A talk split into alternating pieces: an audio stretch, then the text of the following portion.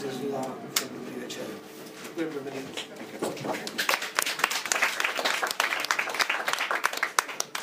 Eh, Děkuji. Já bych ze začátku trochu jenom poupravil to um, tvrzení, to je 8 skladeb a texty na 7 normostran. Ono těch skladeb nakonec bude 7. Těch normostran bude víc, protože a vzhledem k tomu, že tady ty úterky jsou tak nějak jako tradičně vyhrazený autorským čtením, tak jsem si řekl, že ty, eh, že ty skladby proložíme jako taky nějakým čtením, abych se úplně jako neodchýlil od konceptu. No však uvidíte.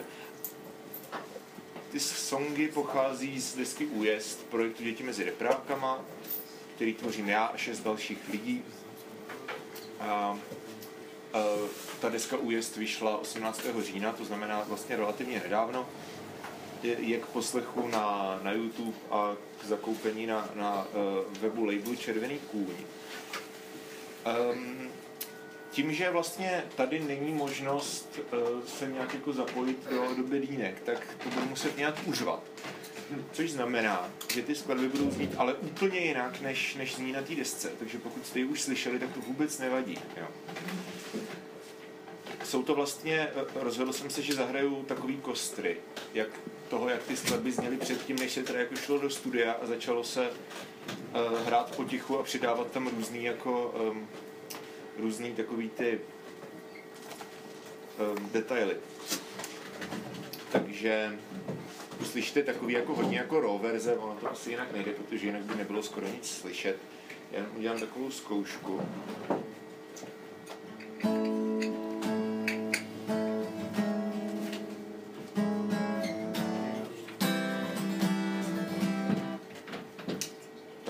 to jde. Ta struktura toho teda večera, přesně 8, takže to tak hezky vychází, eh, bude probíhat tak, že já vždycky jakože zahraju tu, tu skladbu a potom mám eh, k těm jednotlivým skladbám připravený takový krátký texty, které jsou v podstatě jako takový jako hermeneutiky těch, eh, těch písňových textů, jakože takovej, takový trochu jako zamýšlení nad tím, o čem to vlastně pojednává, nebo jako co se tam zatím skrývá. Je to samozřejmě jenom jako nějaký jako můj pohled a tedy. A čili jako není to vlastně klasická jako proza, ani poezie, ani nic takového. Je to spíš takový jakože eh, takový pásmo eh, těch mikropříběhů, eh, těch, těch hrdinů, antihrdinů, kteří se na té desce nějak jako střídají a, a kteří tam jako, o kterých vlastně ta deska vypráví. No, tak já už to asi nebudu nějak protahovat a můžeme začít eh, s skladbou Pavouci v poštovní schránce.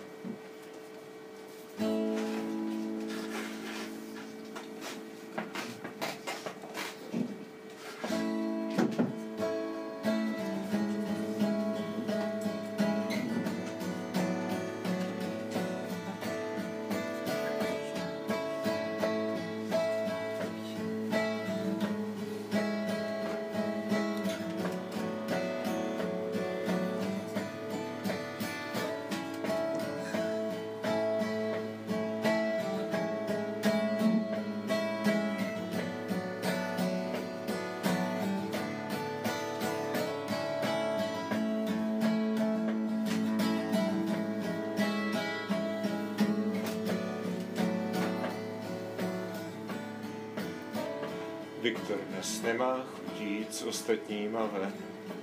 Jeho svět se smrsknul na postel a časopis. Počítá šedý vlasy před zrcadlem, ani svoji Reginu už nemiluje jako kdysi. Nezvedá telefony, nečte maily, nevychází, nechce teď vědět, co se venku ze zdí vlastně děje. Když kouří z okna, tak si nejdřív zapne bundu na zip, roztáhne závěsy a vajgu hodí do závěr. Už kdysi ve škole zůstával často sám, ostatní jezdili na chaty a na koupaliště On seděl v paneláku s knížkou do kořán a snil o tom, že špatný teď je předzvěstí pro lepší příště. Ve frontě na obědy rozhlížel se kolem sebe a když ji uviděl, tak celý den měl hnedka lepší. A i když zdálo se, že její vlasy neznají hřebe, za celých osm let si toho ani jednou nevšiml.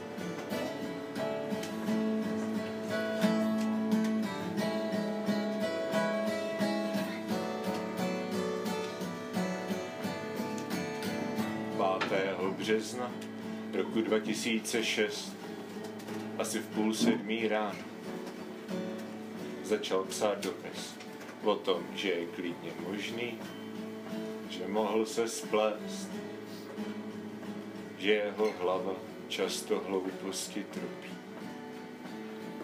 ale že cítí, že chtěl by s ní být, potom hrozně se bál, co ho ve schránce přivítá. Tak přestal brát poštu pro duševní klid, kdy další rok s maturitou opustil cvěta.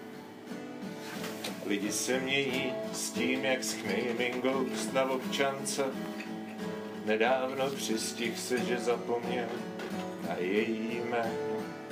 Nedávno, už dávno nemyslí na pavouky v poštovní schránce už dávno sdílí svoje dva plus jedna s jinou ženou. Koupili psa a on ho každý ráno v sedm venčí a pak se vrací domů ke snídani do postel. A čára života je každým dnem menší a menší, teď už si nedovolí chovat se tak nedospěl.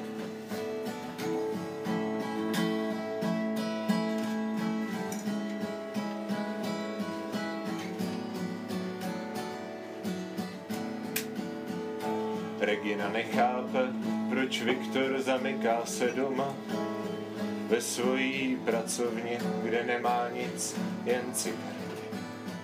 Kouká se na město a říká jí, že píše román. Ve skutečnosti má napsanou asi půlku věty.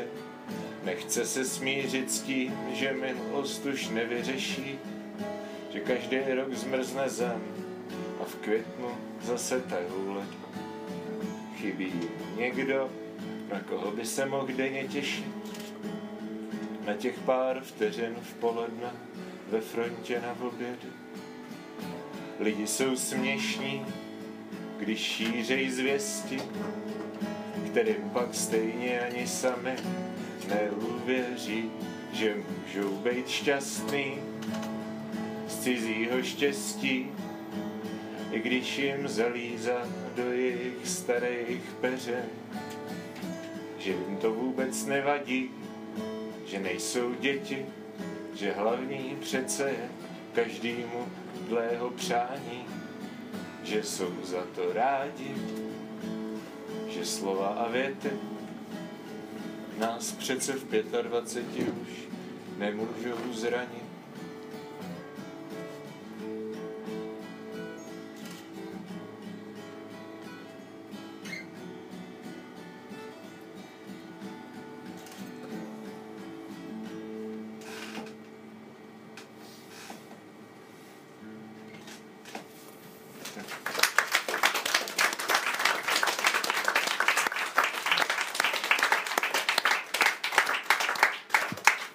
Zatvrzelost. Když jsme byli v pubertě, zažívali jsme to občas až příliš často. Pokaždé, když se stane něco pozitivního, strávíme několik následujících chvil, třeba cestu ze školy domů, opakováním představ o tom, jak tato chvíle nikdy neskončí, alespoň dokud sami nebudeme chtít. Potom přijde zásadní zlom, kdy zjistíme, že o konci věcí nerozhodujeme my, že jsme vydáni na pospas okolnostem, náhodám, štěstí a smůle rozmaru ostatních okolo sebe. S tímto vědomím upadneme do dětinské melancholie a mluvíme o tom, že nám svět nerozumí. Viktor, hrdina úvodní skladby, pravděpodobně v mládí četl spoustu krásné literatury. Stotožňoval se s těmito příběhy a říkal si, že je svým okolím nepochopen, stejně jako jeho oblíbení knižní hrdinové. Začal v běžném hovoru používat slova jako kavkovský a kamisovský, aniž by jim ve skutečnosti rozuměl. Můžeme ho ale za něco takového soudit. Jeho dramaticky přehrávaná zklamání pro něj byla v té době tou nejdůležitější věcí na světě. Jak můžeme chtít posuzovat zoufalství jiných bez možnosti prožít byt jen pár minut v jejich kůži?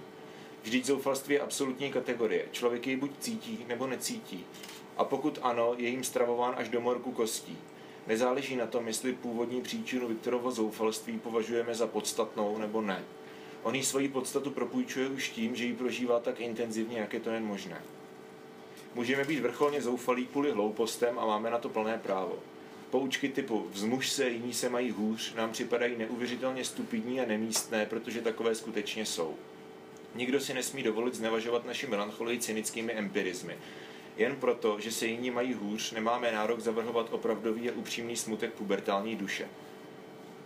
Můžeme předpokládat, že Viktor ve svém mládí upadal do této zádumčivosti více než často. V jednu dobu pro něj takřka cokoliv mohlo být důvodem popustit úzdu hlubokým, nekontrolovatelným myšlenkovým pádům až na samé dno vlastní existence. Uvědomoval si, že se trápí kvůli malichernostem, ale právě ono vědomí, že je takovéto silné emoce vůbec schopen, dodávalo jeho vnitřnímu boji divokou sílu. A protože to byly malichernosti, co jej v jeho jinak poměrně spokojeném životě v zoufalství uvrhovalo, jako náhrada za skutečně závažné problémy pro duši, která potřebovala ve svém pubertálním pnutí násilný a explozivní střed s čímkoliv. Mohl se také právě díky malichernostem dostávat do stavu absolutní euforie. Když si potom už dávno usazený, vyblázněný a dospělý doma ve své samotářské pevnosti stýská po starých časech a myslí u toho na dívku, jejíž úsměv ve frontě na obědy jej vždy dokázal vytrhnout z melancholického sebemrskačství. Ve skutečnosti mu nezáleží přímo na ní. Ostatně sám přiznává, že dávno zapomněl na její jméno. Nechybí mu ona jako bytost, ale jako symbol. Zosobněná vzpomínka na časy, kdy ještě bylo na co se těšit, protože každá malichernost znamenala v daném okamžiku víc než celý okolní vesmír. A Regina, jeho současná partnerka, tím trpí, protože si vztahuje jeho nezájem na svoji vlastní osobu. Viktorý to nemůže vysvětlit, protože cítí, že by se takovými věcmi jako dospělý vůbec neměl zaobírat. A tak stejně jako ostatní hlavní postavy na újezdě raději mlčí, i když to v důsledku k ničemu dobrému nevede. Je zatvrzelý ve svém okázalém osamění, které neznamená nic jiného než paličatou snahu vrátit se zpět do světa, v němž si ještě mohl dovolit snít. Pokud kdy toužil po životě s onou dívkou ze školy, nikdy proto nic neudělal, protože ve skutečnosti nechtěl. Tím by svůj sen vystavil nebezpečí toho, že přestane být malicherností a stane se tíživou realitou. Buď, a nebo ji konečně oslovil, skutečně oslovil, teď spolu bydlí v jednom bytě a on jenom prahne po začátcích vztahu, který mu nakonec přerostl přes hlavu. Možná ji říká Regino, protože se stotožňuje s Kierkegaardem. Tak jako tak ale není šťastný. A protože ví, že šťastný ani být nemůže, nezbývá mu než předstírat, že to ve skutečnosti nechce. Předtím, než se opět uzavře před světem sám se svými myšlenkami.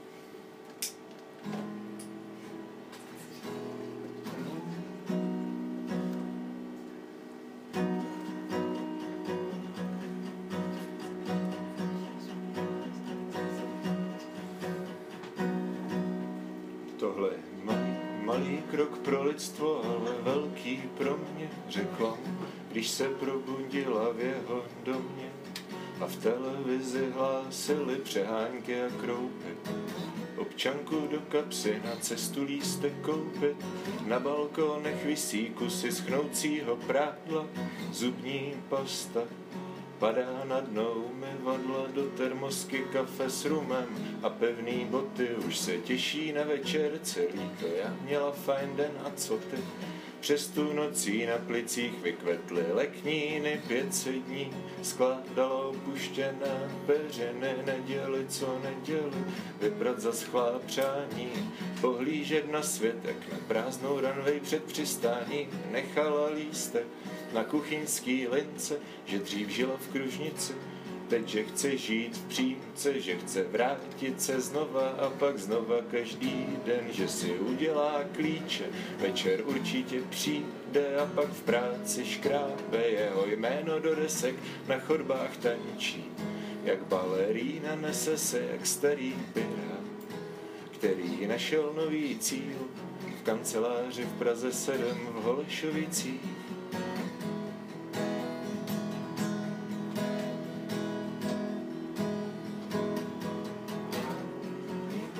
obědě na tržnici kupuje růže, má to dělat chlap, ale i ženská může, když už vydělává na svůj vlastní život si sama. A z nebe se snáší šedý ocelový lana je jak porouchaný vůz. Na dálnici prázdné chvíli světla svítí, potom všechno zhasne, chvíli stěrače stírají, potom dešť sklo smáčí vítr.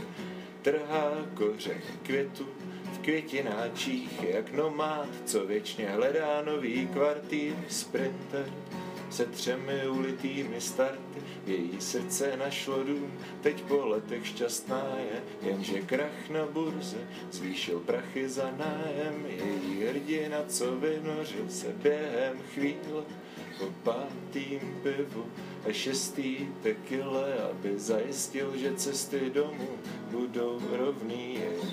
Zloděj lidí s kaperským listem od královny, vrátí se do jeho bytu rozklepaná je na nohách.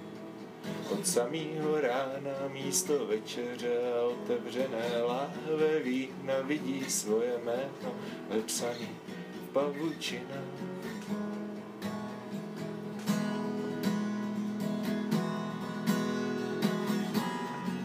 Nechce se hádat, jenom trochu nenávidí všechny ty hloupí a důvěřivý mladý lidi. Jejich boky štíhla, tváře propadla, co potkává je na ulici v zrcadlech. Tohle je malý krok pro lidstvo, ale velký pro mě, řekla mu, když se probudila v jeho domě a pak přes okraj malé cihlové zítky vidí osnatej drap a masožravý kytky vidí samu sebe, jak z televizní znělky, jak holí hází rtěnku do kabelky, jak píše vzkaz, jak ho pokládá na linku, jak žije v kružnici a on si kreslí přímku.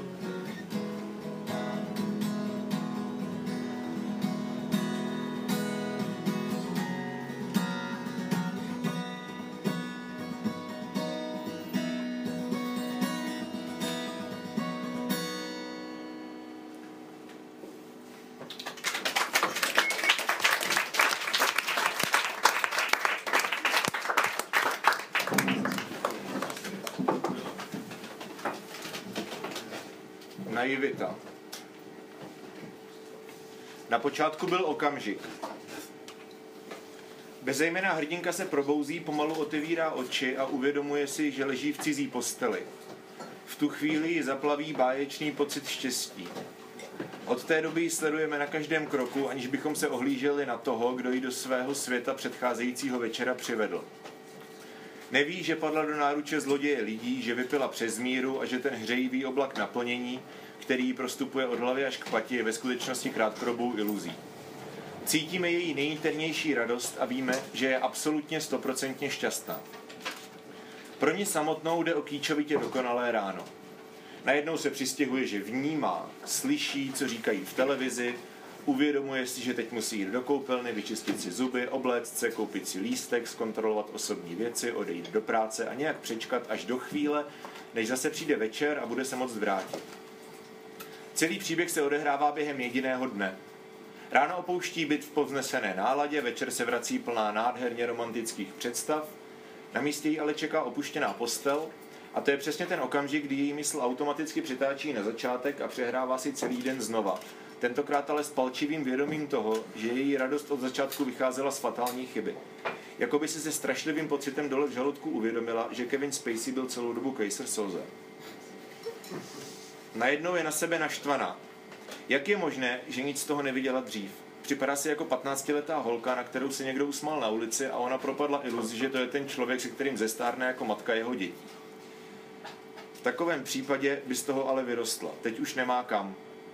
Ve své podstatě je krach aluzí klasického countryového narrativu. Na začátku máme hlavního hrdinu, který je od prvního okamžiku odsouzen k záhubě a pouze se čeká na to, když si to uvědomí. A většinou je pak už příliš pozdě.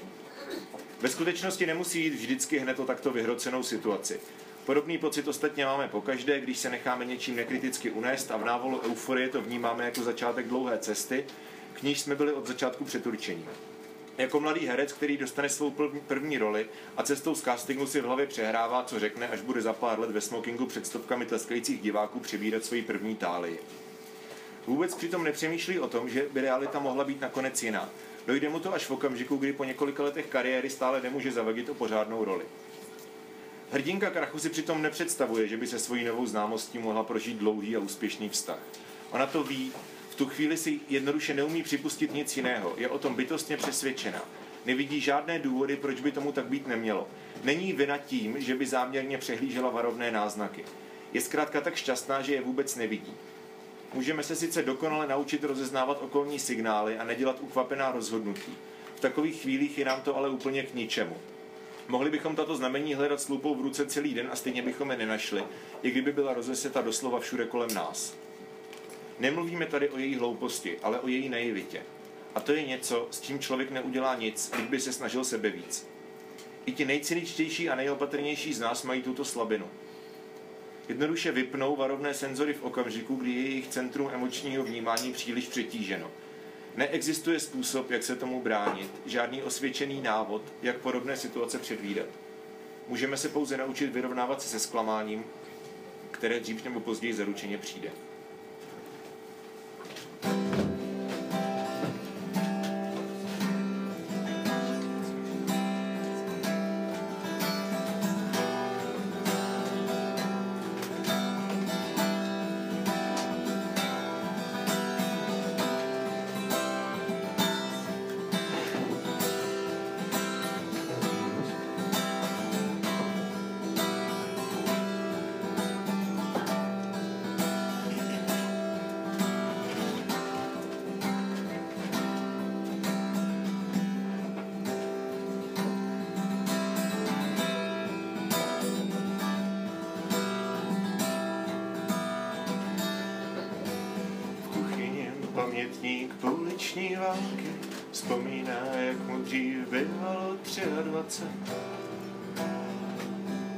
Svět mu byl bližší,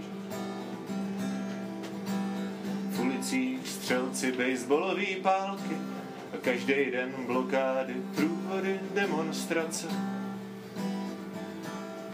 Za vzduch čistší, za závěr v lednu, za slunce v září,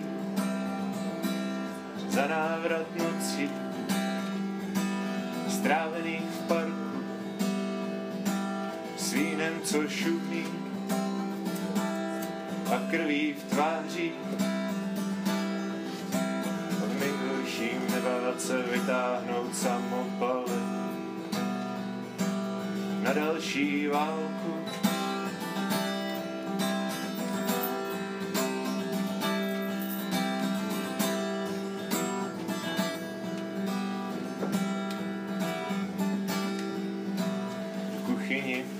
Pamětník života na dluh, kouká na ulici, co už mu dávno nepatří. Už se nemá kde schovat. Prázdný jsou blokády ze starých hadrů, na podzim odešly poslední sestry a bratři. Teď chtěl by znova telefon zvednout, zavolat domů, říct starý mámě, holka pesný. A taky vědět, že v bodě zlo není normální na sebe vytáhnout samopalby, že to se nesmí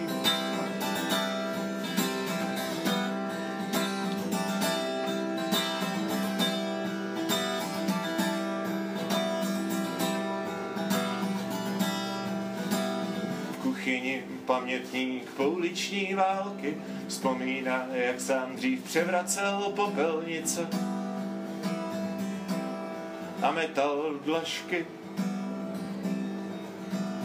Dával si s partou sraz dole u aralky a večer pak pod mostem tajně trápili plíce. Tabák a vášky vytáčí číslo rozložený, už zas by šlapal na vrzavý prkno. Dlouho to zvoní, nikdo tam není. Za kopcem na nebi mraky se změnily v samopal. Stačilo mrknout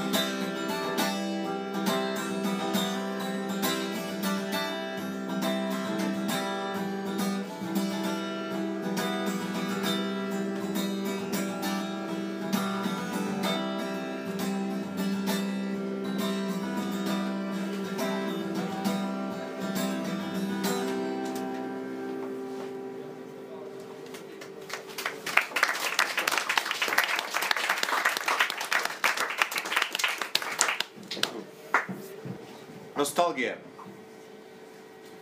Strach ze změny je naprosto přirozenou reakcí. Člověk potřebuje ve svém životě nějakou základní stabilitu, jinak by skolaboval. Žít v anarchii se zkrátka nedá. Stejně jako u vnímání bolesti však i tady hrají roli výsostně individuální faktory, což si nevždy uvědomujeme. Pro někoho je nepředstavitelná myšlenka odstěhování z rodného domu, Jiný zase vidí kotvu stability v nefunkčním vztahu, který se zdráhá ukončit právě proto, že by jej to uvrhlo do hluboké pasti neznáma. Zvykne si upřednostňovat stabilní neštěstí před nestabilní úlevou. A někdo zase dává hrníčky v políčce napravo a skleničky nalevo.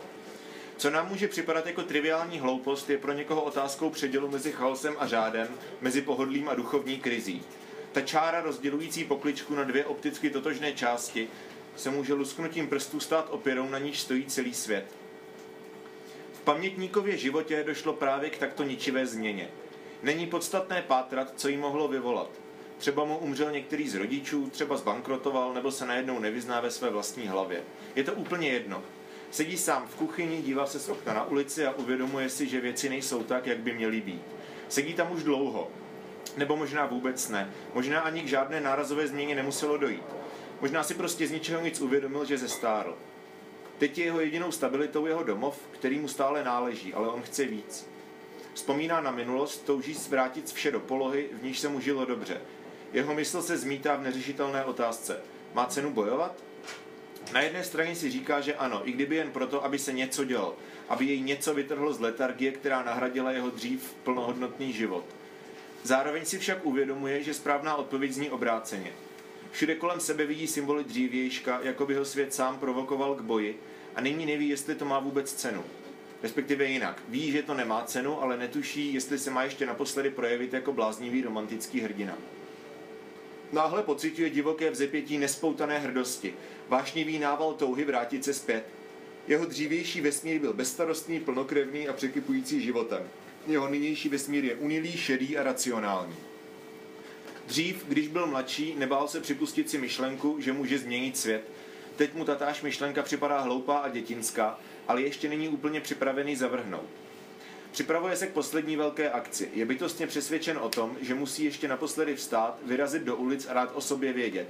Jsem tady, ještě jsem neumřel, jsem stejný jako dřív.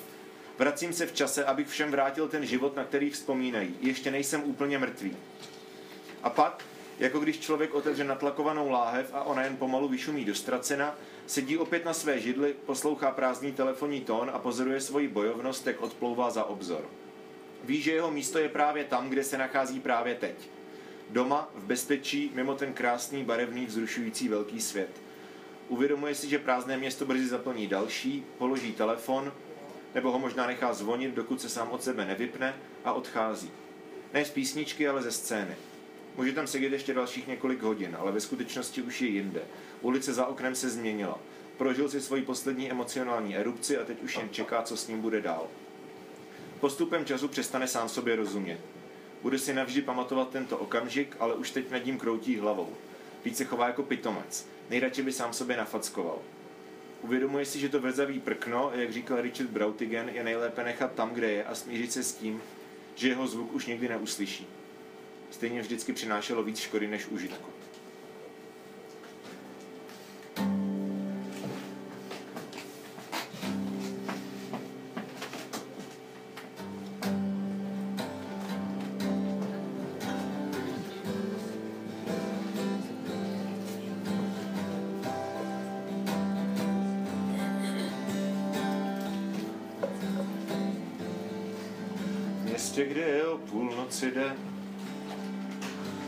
Vybrali si místa v restauraci. Ona říkala, že miluje ten mráz. A že prý, kde už byla, nerada se vrací. A venku létem tetelí se chladnej vzduch. Byli sami s přesilou polárních lišek. A on věděl, že to skončí, no a pak zalezou zase každej do svý skrýše. Sedli si u stolu proti sobě a chvíli tiše zírali na tu krásu. Není jednoduchý utéct tam, kam chceš. Není jednoduchý utéct všem těm hlasům.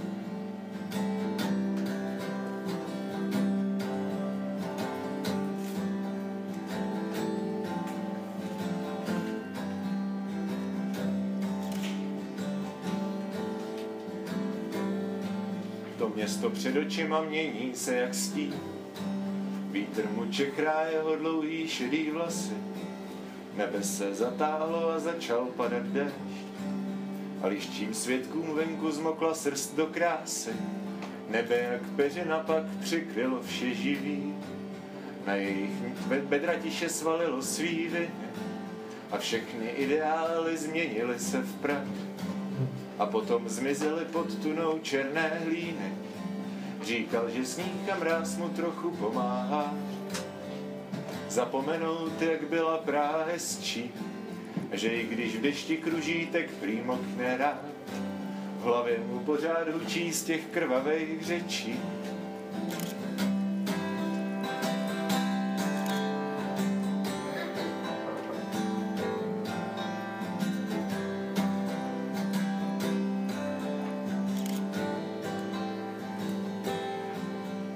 Pak po jídle jí říkal, co teď dál, že prý všechna řešení jsou nutně špatná. A venku bylo aspoň mínus deset a v jejich srdcích bylo aspoň mínus patnáct. Říkal, že nerozumí světu tak, jak je a proto pije denně láhev vína a že prý můžou počkat na polární noc. Ale ta zima uvnitř nebude už jiná. A byl to krásný den, fakt krásnější než ty, který výdaj dennodenně na újezdě a kolem vidí lišky, ptáky, oceán, okolní město v bílý mramorový vestě.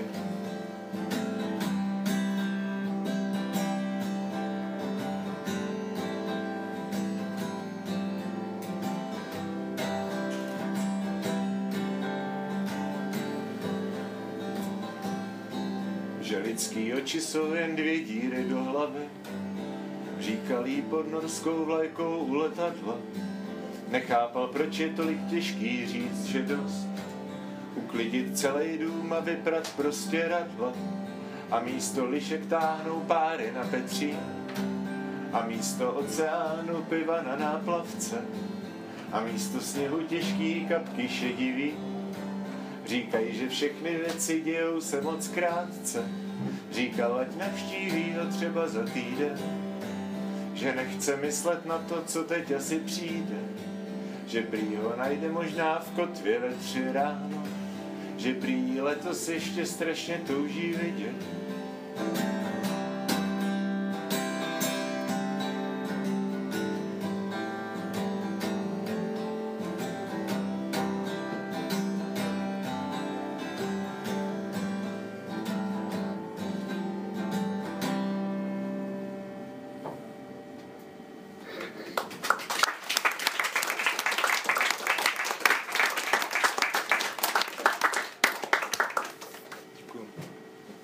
Tom časové půle, že jo, teďka? To nesleduju. Dobrý. Dám ještě dva bloky. Pomíjivost. Jo, ta skladba, eh, ta- tady tahle ta se jmenovala Longyearbyen 9171 Svalbard. No, to je důležitý. Jak ten text nedával smysl. Hm. Pomíjivost.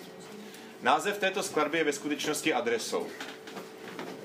Longyearbyen je osada na souostroví Svalbard, český Špicberky, které patří Norsku. Jde o nejseverní obydlené sídlo, v něm žije více než tisíc stálých obyvatel. Přestože je to z Longyearbyenu blíže na severní pól než dolů do Skandinávie, teploty ve městě nejsou až tak extrémní. Může za to fakt, že se nachází přímo u moře a jeho břehy jsou omývány teplými proudy. Jako na koupání to není, ale teploty se většinou drží mezi nulou a docela příjemnými minus 20, přičemž samozřejmostí je vysoká vlhkost a poměrně ostrý vítr. Takto daleko na severu už neroste žádná vegetace, takže celý Longyearbyen tvoří pár řad dřevěných roubenek postavených přímo na skále. Dole v přístavu leží rybolovné továrny, nad nimi bydlí lidé, úplně nahoře je škola, kostel, knihovna a hřiště. Protože zde nejsou ulice, má každý dům svoji vlastní adresu. Pod číslem 9171 se skrývá hotel, v němž funguje nejseverněji položená restaurace planety. Zasadit do takovéhoto prostředí jinak poměrně banální příběh o dvou lidech, kteří si užívají svoji romantickou večeři a usilovně se snaží nemyslet na to, co přijde po návratu domů, má trojí smysl. Za prvé jde o prostředí příliš obrazotvorné na to, aby nedokázalo každému dramatu přidat úplně novou, svébytně mlhavou semantickou vrstvu. Symfonie cinkání příborů, křiku mořských ptáků, tichého našlapování polárních lišek a pleskotu deště otvrzená skla útulně vyhřáté restaurace zesiluje každé slovo, které by mělo být vyřčeno, jako hlásná trouba. Proto také větší část večera probíhá v nervózním mlčení. Nejde jen o sdílené vědomí toho, že toto je ve skutečnosti všeho všudy zoufalý pokus zachránit něco, co bylo od počátku odsouzeno k záhubě, ale zároveň i o palčivý pocit člověka, který se chystá promluvit v hlučícím vlaku, jenž nás náhle zabrzdí do ticha a vydá jeho slova, která nikdy neměla být slyšet nahlas, na pospas slačným uším okolo. Za druhé je Longyearbyen díky své poloze půl roku zahalen do tmy, půl roku do světla. Pro lidi, kteří v těchto končinách nežijí, tak může představa takového místa být snadno zredukována na pouhé čekání na změnu. Ta totiž přijde, ať chceme nebo ne. Svět se točí ve dvou cyklech. Jeden představuje polární protiklad druhého. Doslova. A bylo tomu tak od počátku věku. Střídání jara, léta, podzimu a zimy se nemůže vyrovnat životu v prostředí, kde je půl roku světlo, pravda, dobro, tvoření El a Hura Mazda a půl roku tma, lež, zlo, destrukce, bál, angra, manžu. Je to základní dualismus lidského myšlení, bílá proti černé. Krachující vztah našich dvou hrdinů se pohybuje na totožné časové ose. Začal ve dne a teď na místě, kde se metafora jejich soužití mění v okolní realitu, si oba zároveň uvědomují, že pod ním musí nutně následovat noc. A stejně jako den vše zažehne, rozzáří a dá věcem růst, přicházející noc před sebou valí lavinu tmy, jež spolkne i to, co jsme pokládali za nekonečné. A konečně za třetí probíhá jejich večeře právě v okamžiku, kdy je kolem světlo. Jeden léto, slunce nezapadne po dalších několik týdnů. Jenže pak, jako mrknutím oka, přichází déšť. Padající voda rozmělní okolní bílou v nevýraznou šeť. Jsou pronásledováni svým osudem, který na sebe sami přivolali už tím, že se rozhodli začít svůj vztah na počátku nového dne. Možná, snad kdyby počkali aspoň chvíli, mohli se v tuto chvíli těšit na vyjasnění. Místo toho se ale ocitají na začátku tunelu, který se láme přesně uprostřed. Vidí před sebou stěnu temnoty a ač možná tuší, že stačí zahnout a na obzoru se opět vyloupne kužel nového světla, jsou příliš vyčerpaní a nejistí sami sebou, než by riskovali, že se tak ve skutečnosti nestane a že tento tunel nikdy neskončí, dokud jim budou kráčet spolu. Připomínají truseč, trosečníky ve srubu pod lavinou, která zasypala jejich okna sněhovou vrstvou tlustou pouze několik centimetrů. Jak by mohli vědět, že nejsou sami? Kdyby se pokusili uniknout, možná by se jim to povedlo, možná ale nikoliv. A to je sám o sobě dost závažný důvod k tomu, aby do svého vztahu, unavení a smíření s tím, že, z že se z Longyearbyenu budou muset jednou vrátit, pustili uklidňující jistotu nicoty, již skrývá drtivě čitelná ve své brutální jednolitosti nakonec osvobozující polární noc.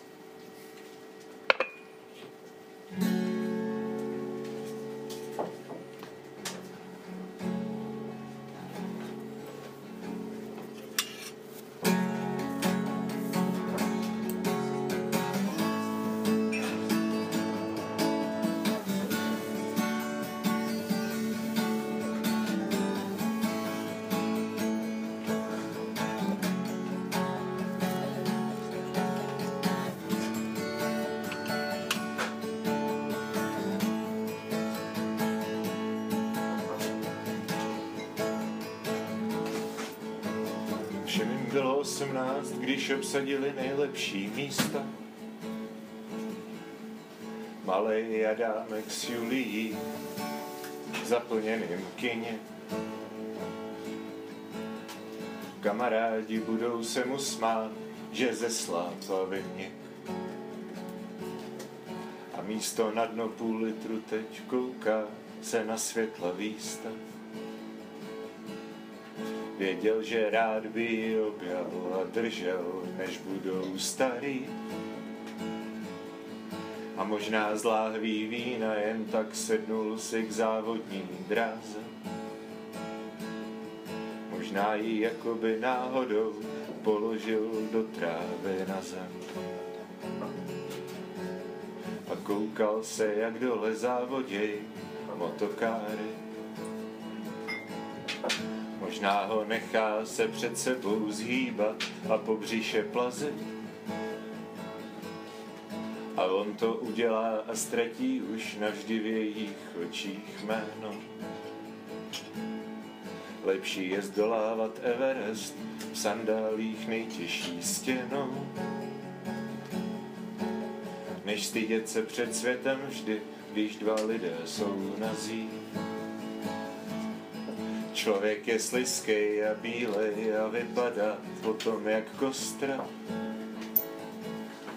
Zatím mu stačí, že závidějí všichni její starý známí. A možná jedno ten Everest zdolejí sami. Je přece skvělý mít plány, který se nemůžou posrat.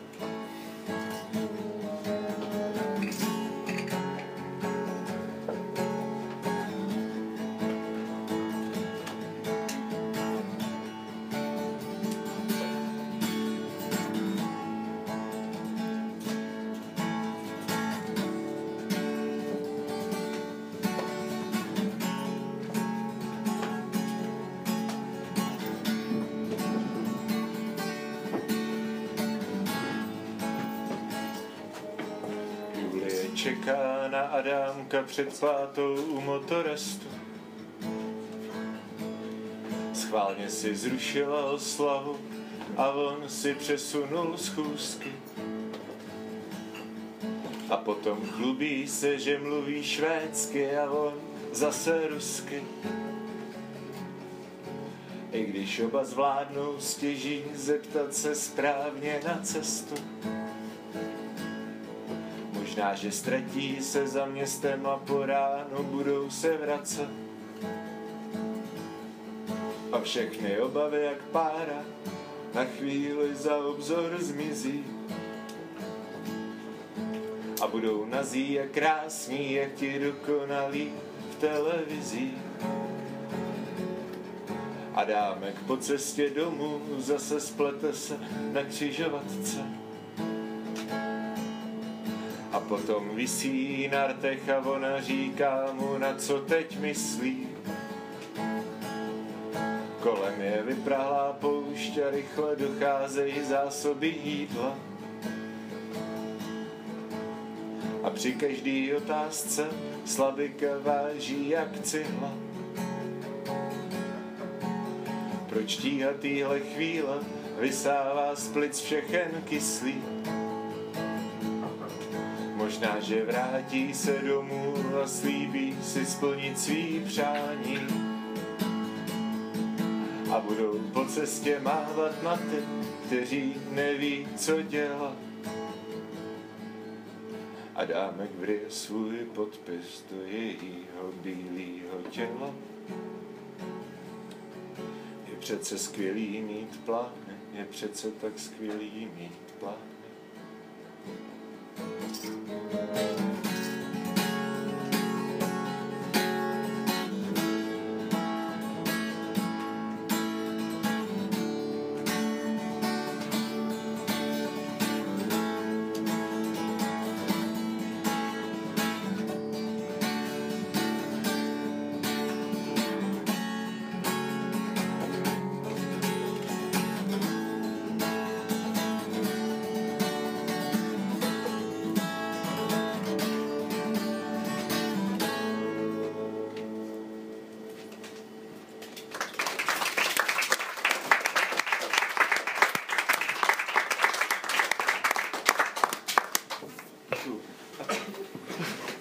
Poslední, poslední blok. Myslím, že tak akorát. Takže nakonec těch skladeb bylo jenom šest. Ale o to více normostran. Nihilismus. Příběh Adámka se od ostatních liší, protože se nikdy nestal. Je v budoucím čase. Mluví o něčem, co se má odehrát, nebo co by se spíš mělo odehrát, kdyby se věci děly tak, jak se podle něj mají dít. Mluví o Adámkově naději, která zmizí ještě dřív, než podnikne další krok. Tím, že si z jednoho okamžiku stvoří celou budoucnost a následně ji odmítne, protože v jeho mysli skončí špatně, vzdává se zároveň šance udělat ji ve skutečnosti lepší. Než by bojoval sám se sebou, odmítne měnit pořadí věcí, o nichž se domnívá, že se musí odehrát tak, jak si to v dané chvíli představuje. Je jako sportovec, jehož snem je stát se profesionálem.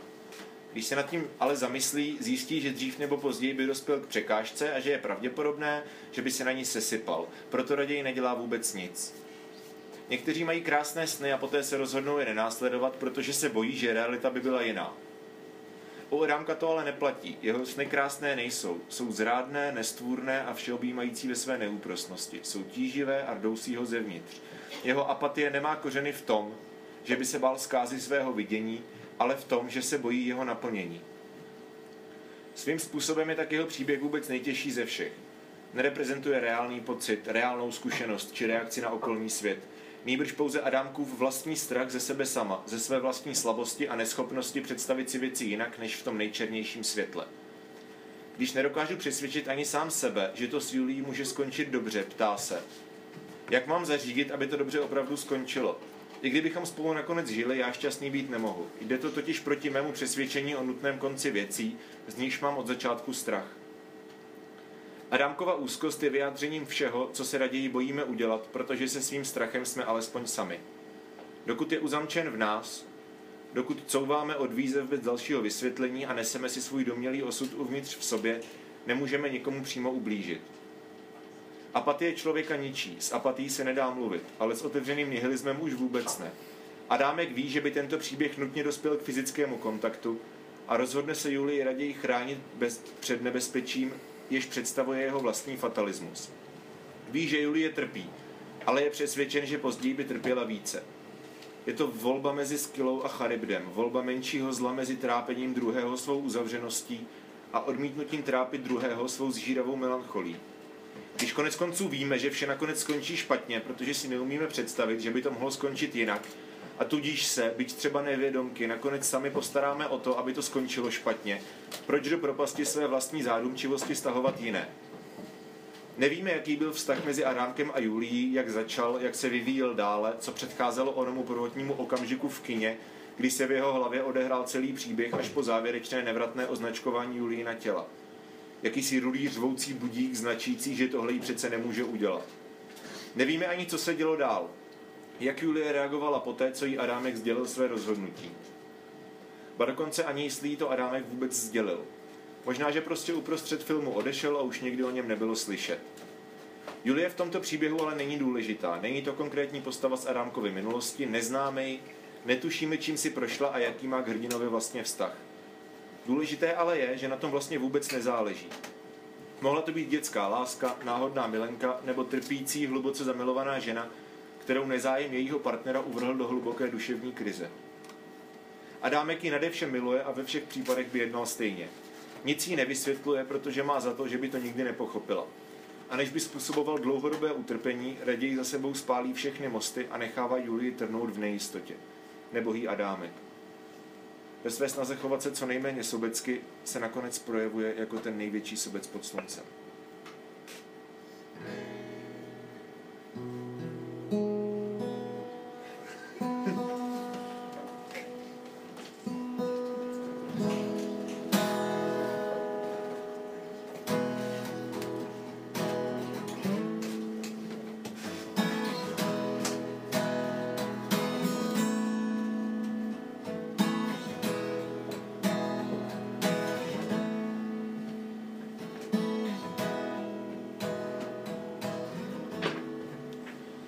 Hranice jsou už, hranice jsou, už zavřený a jít pušek hladový.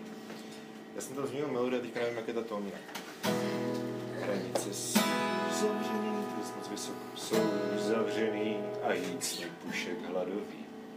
Albánka sama v přízemí se schovává před vojáky betonovým schodištěm a strouchnivělým trámovým odvrací hlavu od křoví, kde často číhají přízraky. A mrtvý šedý pondělí smáčí vlasy o 106, když přemýšlí o nevinných, co nezůstali nevinní. A její tvář je průsvětná, jak starý bílý palimpsest, a v noci po ní volají zlý poltergeisti ze skříní. Teď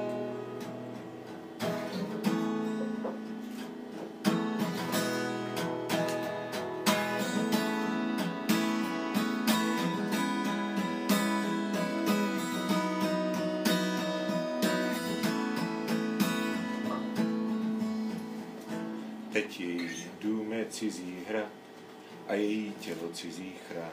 Když zavře oči, zdá se jí, že země kolem ní je jiná. A svědomí ji poliká, jak černá tlama do kořa, jak velký pták, co v hlavě hnízdí, každou noc se připomíná. Lidi z jiných států učí se střílet ze stejných pušek, na stejných hrobech potom leží, stejně popravený úzdy. Občas jim chybí druhá půlka, druhá půlka stejný duše, která chytí je za ruku. Chytí, chytí a nepustí.